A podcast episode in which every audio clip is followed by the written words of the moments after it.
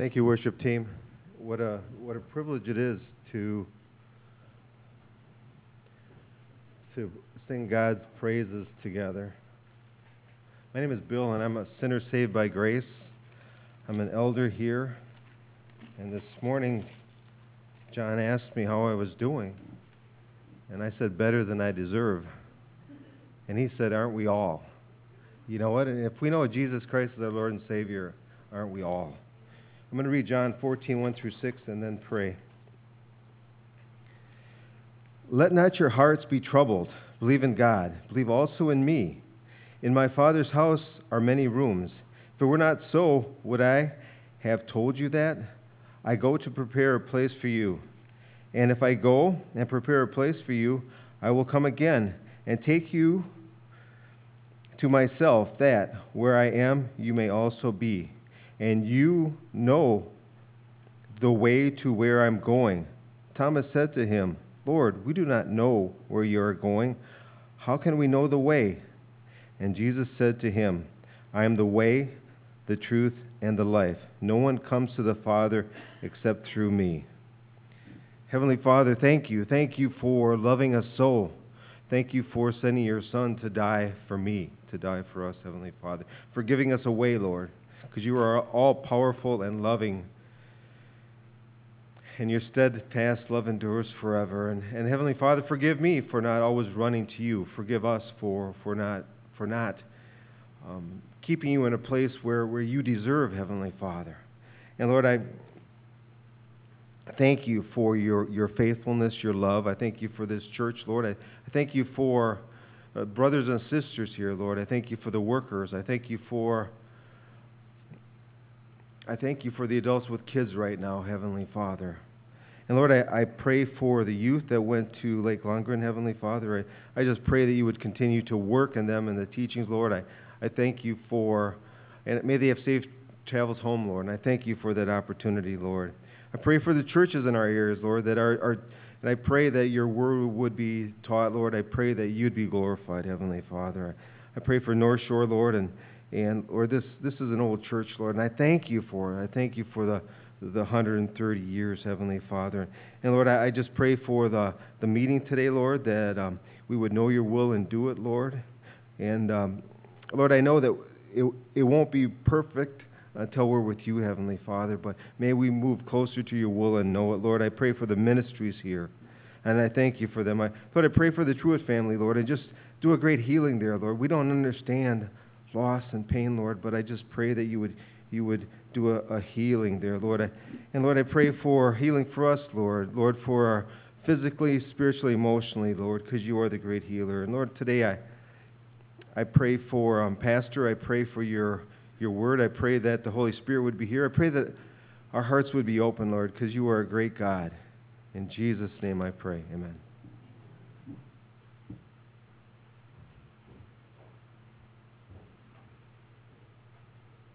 Thank you, Bill. Well, we've continuing on today in the upper room discourse, which is John 13 through 17, and we have come today to chapter 14. We begin chapter 14, but he's really continuing a conversation, Jesus is, with his disciples that we were saw in chapter 13. Jesus has made a couple of statements near the end of chapter 13 that have really frightened the disciples. In verse 33, only hours before his crucifixion, he says, Little children, yet a little while I am with you. You will seek me, and just as I said to the Jews, so now so so now I also say to you, where I am going, you cannot come. That was scary. And if that wasn't bad enough, verse 36, Simon Peter said, Lord, where are you going? Jesus answered him, Where I am going, you cannot follow me now, but you will follow afterward it's important for us to hear the frightened nature of the disciples because that's what Jesus is speaking to in chapter 14 when he says, Let your heart not be troubled. We need to, for just a moment, put ourselves in the position of these disciples when they heard those things about Jesus going away. They had left everything to follow this Messiah. Everything in their lives for the last three years had orbited very tightly around this man, and their futures were completely, totally bound up in him. If this man leaves them, The last three years make no sense, and frankly, their lives make no sense. The future they had envisioned for themselves, who they thought they were, all of that goes up in smoke. He had been the reason and the purpose for their lives since they met him. But now he tells them, I'm leaving you, and you can't come to me. He does promise them that he's going to come back for them, but he still hasn't told them where he's going. And he gives no timeline for any of this except to say that his departure will be soon, whatever that means. And to top it all off, he's implied that the next few hours of their lives are going to be absolutely wretched. They're going to be so hard that their leader, Peter, will deny them three times. So, in the midst of all of these great trials, Jesus is saying, I won't be with you, not to protect you, not to deliver you, not to even comfort you. You're not going to be with me, and you can't come to me. That's something like what the disciples must have felt when they heard these words from Jesus, and to which he spoke these great words of hope in chapter 14 into. Chapter 14 begins with yet another promise of Jesus, very familiar to us. Verse 1 Let not your heart be troubled. That's read at countless funerals to give assurance to those who've lost believing loved ones, and that's certainly appropriate. But that's obviously not the reason Jesus says it here. And we need to understand it here within its original context if we're going to rightly apply that word to us in at least specific and meaningful ways. Another very familiar claim of Jesus is in verse 6, where he says that he is the way, the truth, and the life. In our day, we tend to hear those words as a proof text that Christ is the only way of salvation. Again, not inappropriate, but for us to rightly apply this incredible claim to our lives, we have to see what he meant by it here in John 14 to those disciples in the upper room. The message of these opening verses that Bill read, it's, it's a call to scared and anxious disciples to live confidently in Christ without fear. To live confidently in Christ without fear. That's what we need to take away from this because we too can be scared and anxious disciples when our money runs out or when we lose our job or when kids or family members do something that deeply wound us, when there's a loved one that dies or falls gravely ill all of a sudden. Jesus here gives two major reasons why those in Christ, even when the bottom seems to have dropped out from under us, are to live not in fear, not in anxiety, but in triumphant faith. Two reasons. That's what he tells us here in these six verses. If you dig down deeply into your hearts enough, the root of all of our fears is really the same as it was for the disciples, and that is we're afraid that God will desert us or has deserted us, that he won't be there the way we want him when we need him. We know that because if we genuinely believed in our hearts that an all powerful God who cannot be thwarted at all, a God who deeply loves us, who wants only the best for us all of the time, that that God is with us and is in absolute control of all of our circumstances. If we believed all of that, then we'd never be anxious. If we really believe that, because all the bases are covered. We tend to respond in crisis, at least initially, a bit like they did, as if we're all alone. We try to manage the pain and confusion on our own, and we're quickly overwhelmed by it. And that's what the disciples felt here. When life is going well, we tend to find it easy to believe that Jesus is with us. He's taking care of us. But when crisis comes, our tendency is to forget that and assume that we have to go on a mission to go find him. The first reason we're to live confidently in Christ is in verses 1 to 3. Let me read it just one more time. Let not your heart be troubled. Believe in God, believe also in me. In my Father's house are many rooms. If it were not so, would I have told you that I go to prepare a place for you? And if I go and prepare a place for you, I will come again and will take you to myself, that where I am, you may be also. We need to unpack this just a little bit. First, we see that the antidote to our fear, he says right here, is to believe, to believe in the Father and to believe in Jesus. So the command implies that the reason their hearts were troubled is because they weren't believing. That's the issue. They needed to believe. When our hearts are troubled or anxious, the root cause is not the trial that is overwhelming us, it's because we're not believing something. We're not believing something about God. We're not leaning on Him. The disciples were anxious because they faithlessly assumed that Jesus was going to leave them all alone and that their lives would be ruined and that the last three years would just be a pleasant memory. The fact that that would render null and void all of the promises, the wonderful promises he's made to them already about their future, in their unbelief, they'd forgotten all about that. Okay? Also, don't miss another implication of what Jesus says here when he says, Believe in God, believe also in me. Notice that he so closely associates himself with the Father that he implies that believing in the Father is equal to believing in him. If a pastor or church leader or Sunday school teacher were to tell you, believe in God, believe also in me, you would feel rightly incensed because the leader is asking you to place trust in him at the same level of urgency as you're trusting God.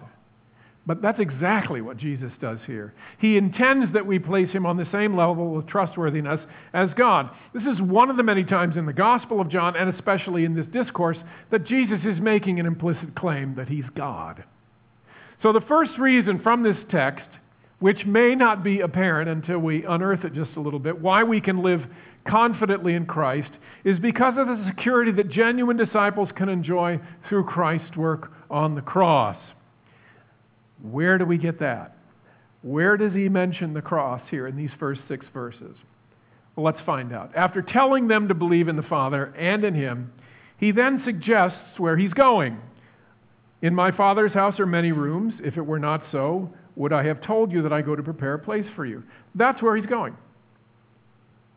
His Father's house to prepare a place for them and all who believe. Okay?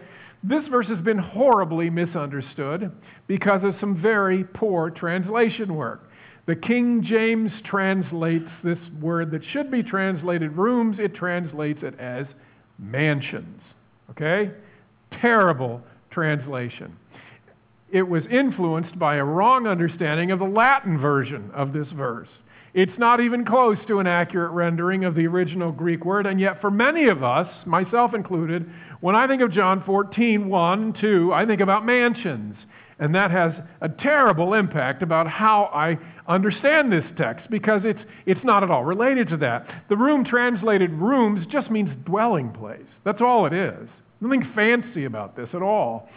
The same word is used a bit later in verse 23. Jesus is speaking and he said, If anyone loves me, he will keep my word, and my Father will love him, and we will come to him and make our home. Same word make our dwelling place with him. He's not saying that our bodies are mansions and that the Father and Jesus are going to live in them. No, he's, he's saying they're going to inhabit these bodily dwelling places, these temples of flesh and blood. When Jesus speaks of the Father's house, he's using a metaphor to describe where he's going. He's going to his Father, and his point is to try to communicate to the people that the disciples needn't worry about not being able to follow him because he's going to make preparations for them to follow him, and there's plenty of room available in his father's house. That's the message.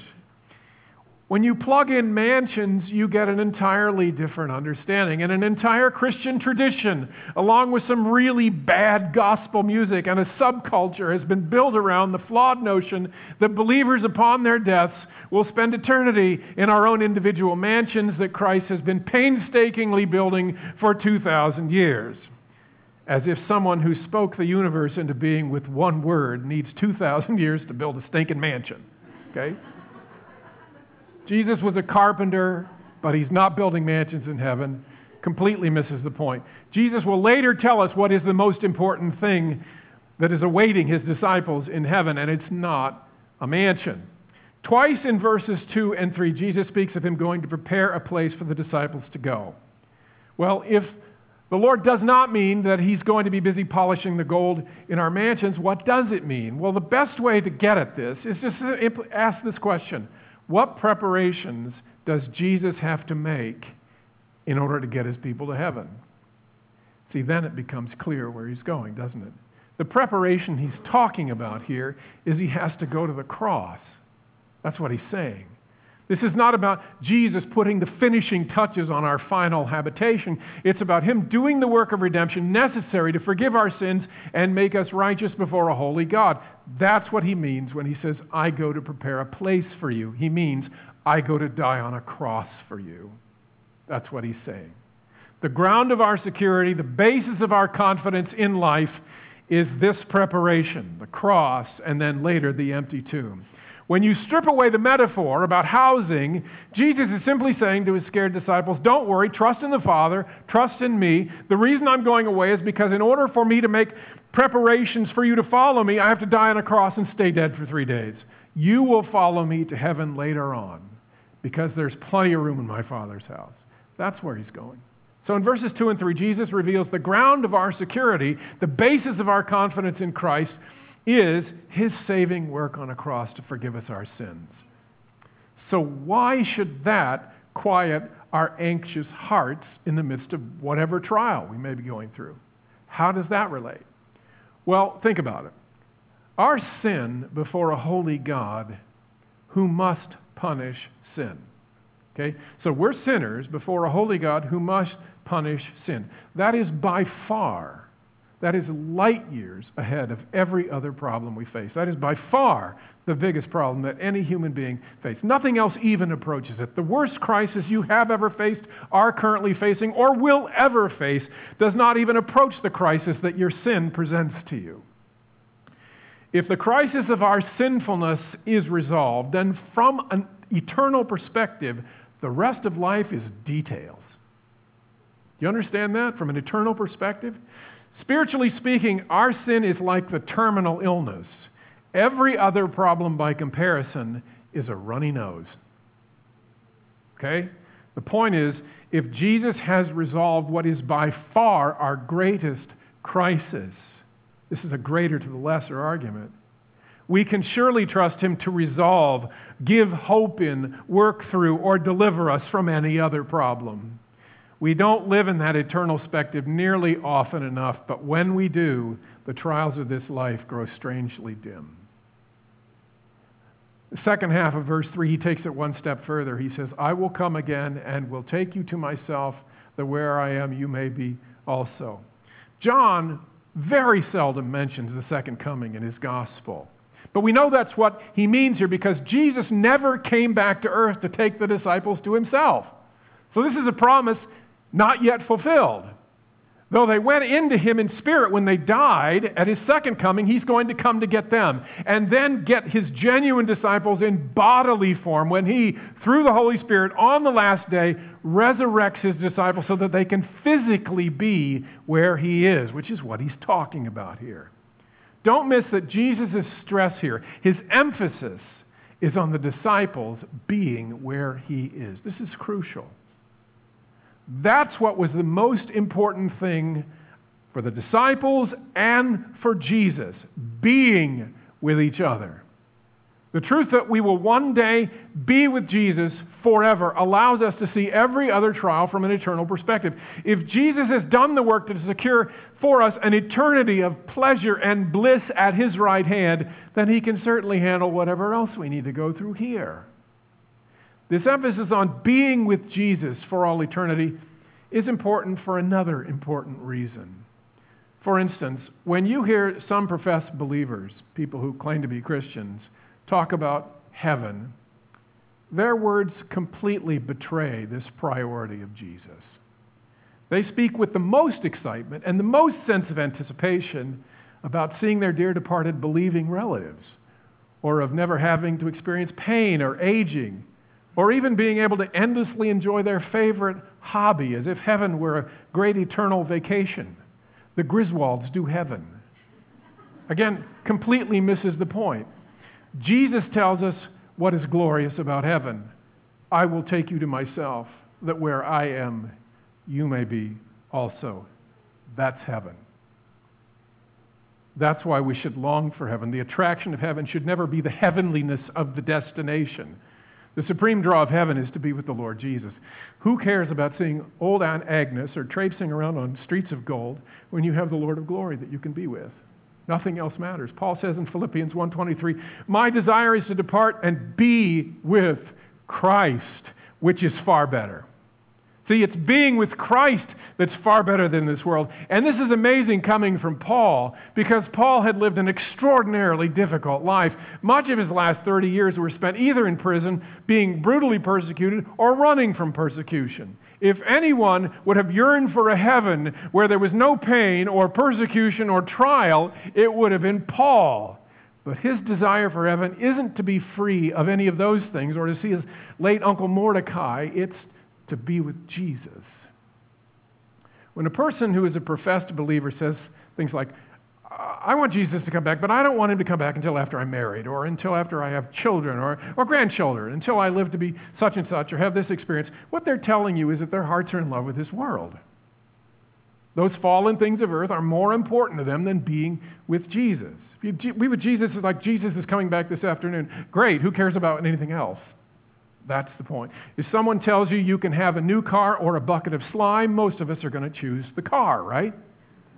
And yet, the distance between being with Jesus and even the best experience in this life, marriage or children or whatever, is far greater than the distance between a car and a bucket of slime.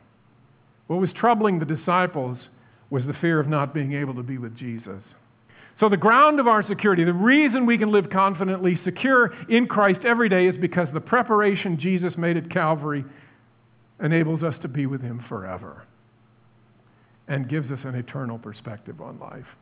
A second reason we can live confidently in Christ without fear is because by God's grace we've discovered that Jesus is the one valid means by which people get to heaven. Again, this may not be intuitive, just hang in there. In verse 5, Thomas says, Lord, we do not know where you are going. How can we know the way? Jesus said to him, I am the way and the truth and the life. No one comes to the Father except through me. Thomas, who's speaking for the other disciples, essentially says, We don't get it. You said you're going away, that you're making preparations so that we can join you, and then you're going to come get us, but we still don't know where you're going. How can we know the way to get there? As happened so many times in the Gospels, both with the disciples and the Pharisees, Jesus is talking about a spiritual reality here, getting to heaven by way of the cross. That's what he's talking about. The disciples are looking for a material reality. They're looking for a place on a map that they can get to, that they can navigate to. Okay? Jesus begins to enlighten them that he's not talking about a physical destination when he answers Thomas's question, which his question is clearly purposed at receiving directions. Tell us how to get there, Jesus. Jesus again points to the spiritual reality by pointing to himself. I am the way and the truth and the life. No one comes to the Father except through me. Jesus says, in effect, the way to get to where I'm going is not by a map or a route, it's by a person. It's through me. The only way to get to the Father is through me. That is, out of thousands of possible means by which people try to find eternal life. By God's grace alone, followers of Christ are walking on the one, single, solitary, right path. By God's grace, we're not wandering through a spiritual maze of false religions that terminate in hell. Jesus has shown us the way to God, and it's through him. Again, if Jesus has revealed to us the only way to heaven for salvation, if he's done that for us when he hasn't done it for so many other people, we can trust him. We can trust him to get through whatever it is we're going through now. Okay? This is not only profoundly encouraging to believers if we think about it in that light, it is, as we all know, arguably the most controversial, politically incorrect statement that Jesus ever made, especially in our day, because in one sentence, he makes a dead end street out of every other religion or creed or belief. They terminate in hell. He implies that any other way that we can take to get to heaven is utterly futile and hopelessly misguided. He implies that all those people who are trying those ways are horribly deceived about the most important matter conceivable. In spite of all their good works, in spite of however sincerely they're practicing their religion, all these deceived people will end up in torment. If they don't trust in Christ alone and the preparation He's made on the cross through the, for them, then they're going to be condemned. It's no wonder people think this is an arrogant claim. And it would be unimaginably arrogant, but for two things. First of all, it's true.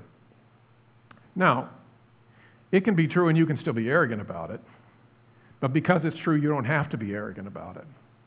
People thought Einstein was terribly arrogant when he proposed the theory of relativity when he hadn't given any evidence for it. He just happened to be right. Took away some of the pain of what people perceived as arrogance. But the other reason is not only true, is because the only way that people can have this path, have this answer, is the utterly undeserved grace of God. We didn't do anything. You can't do anything to earn it. Which that takes, pulls the rug out of any potential for genuine arrogance. Also, we should see through the claim. We should see through the claim that many people make when they're arguing against this. They say things like, How dare you think that Jesus is the only way to God? That is so exclusive. There are obviously many paths to God. We need to begin to hear the arrogance in that position. Okay? C.S. Lewis, Tim Keller, many others point out the same dynamic about that argument that we need to start seeing. And that is, people who criticize Christianity for its exclusive claims are being every bit as exclusive in their claims. Let me explain. When someone tells us that there are many paths to God, not one, they're not being inclusive and open minded. What they're really saying is there are two ways to look at spiritual reality yours and mine, and I'm right.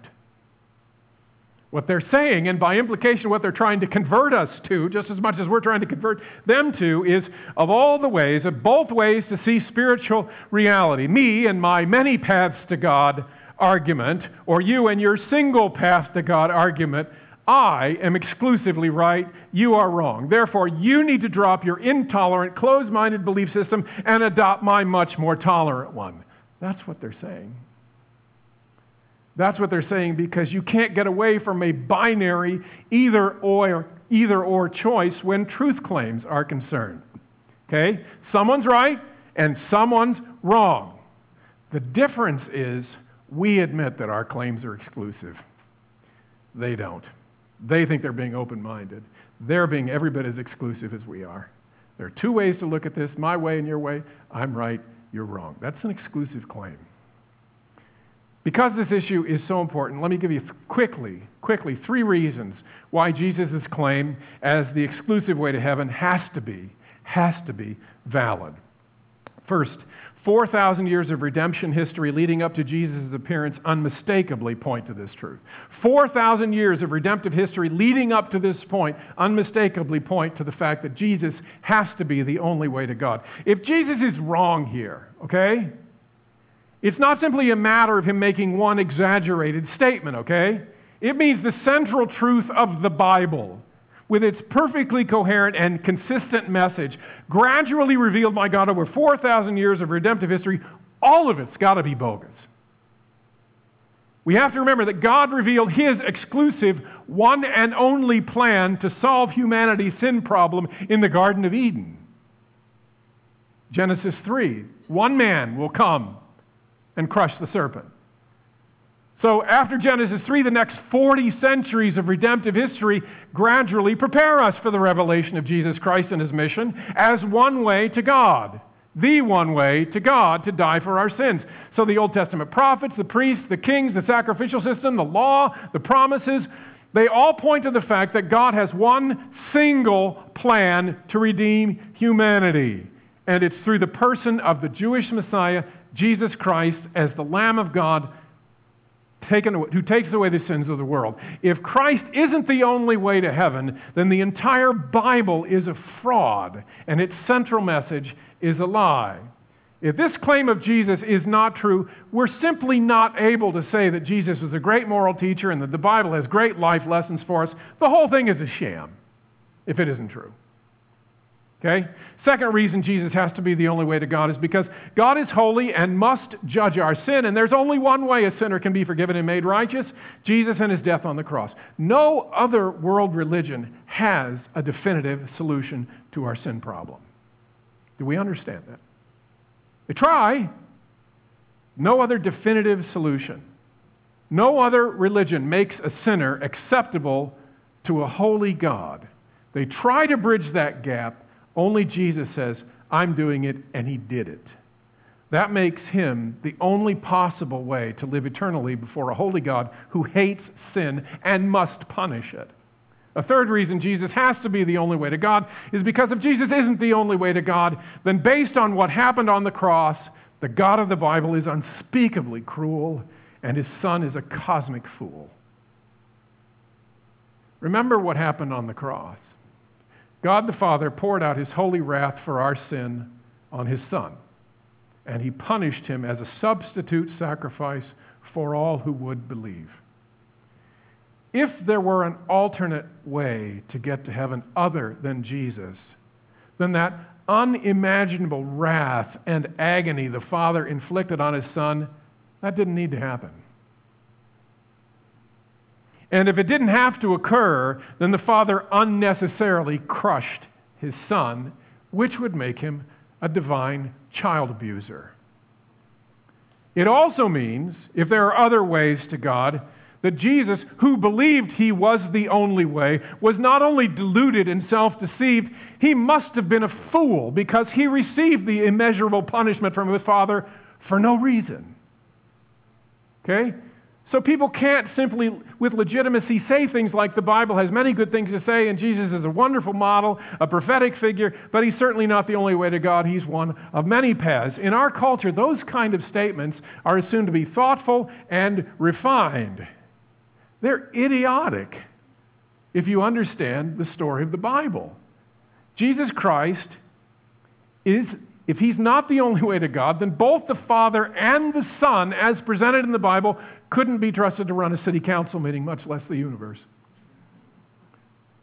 Our God is unspeakably cruel as the one people imply he is when they deny the exclusivity of Jesus as a Savior is not someone you would ever trust, much less worship or give your life for. The truth is, though it's not politically correct, though it will make people think that you are narrow minded, bigoted for believing it, there cannot possibly be any other way to God except through the crucified, risen Son of God. We shouldn't be embarrassed about saying that and believing that. It's the only way. Two quick points of application. Earlier, we said the reason we don't have to be anxious about the trials in our life when crisis hits is because Jesus' death on a cross has addressed what by far is our biggest crisis our need for the forgiveness of sin. The reason is because Jesus' death is the one enemy we all face. And whether death is a gateway to glory or a highway to hell depends on whether our sins are forgiven. So Jesus' death complete, completely resolves our death problem, and that's important because the fear of death is the granddaddy of all fears. Hebrews chapter 2, verse 14.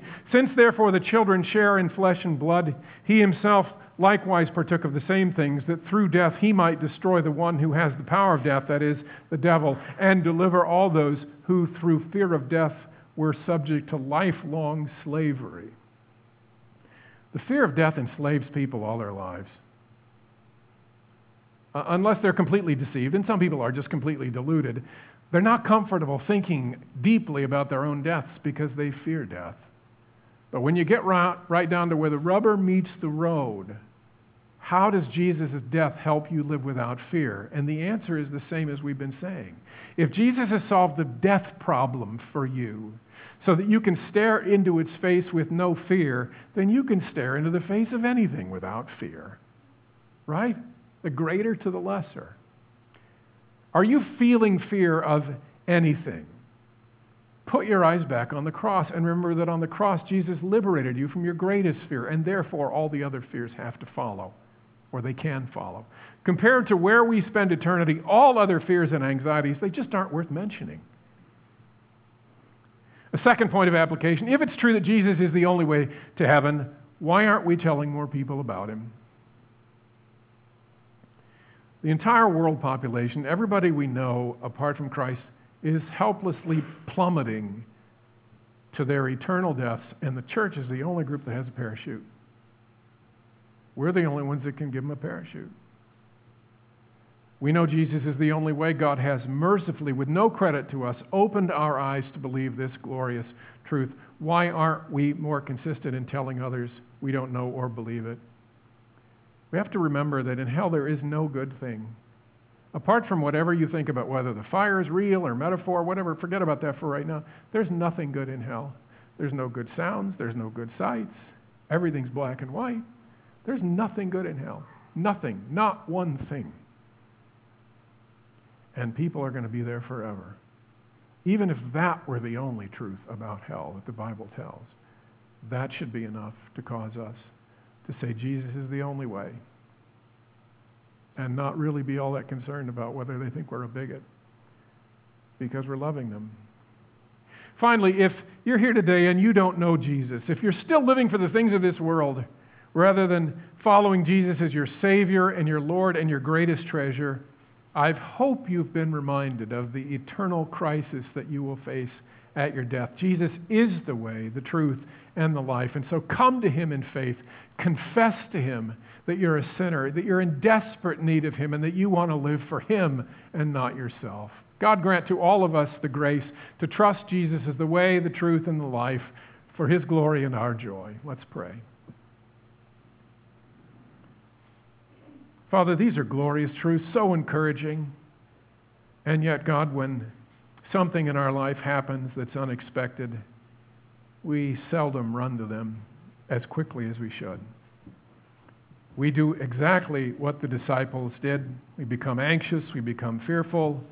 We wonder how on earth we're going to get out of this mess or how on earth this is going to work out. Father, help us to look to Jesus and help us to live life with an eternal perspective. If you've whooped every other enemy, the ones that we face today, which are tiny by comparison, are just not a problem. Father, help us to live life in the logic of an eternal perspective so that Jesus Christ might be honored through a people who are not anxious and who are not fearful, but who are trusting in Him as the way, the truth, and the life. We pray all these things for Jesus' sake and in his name. Amen.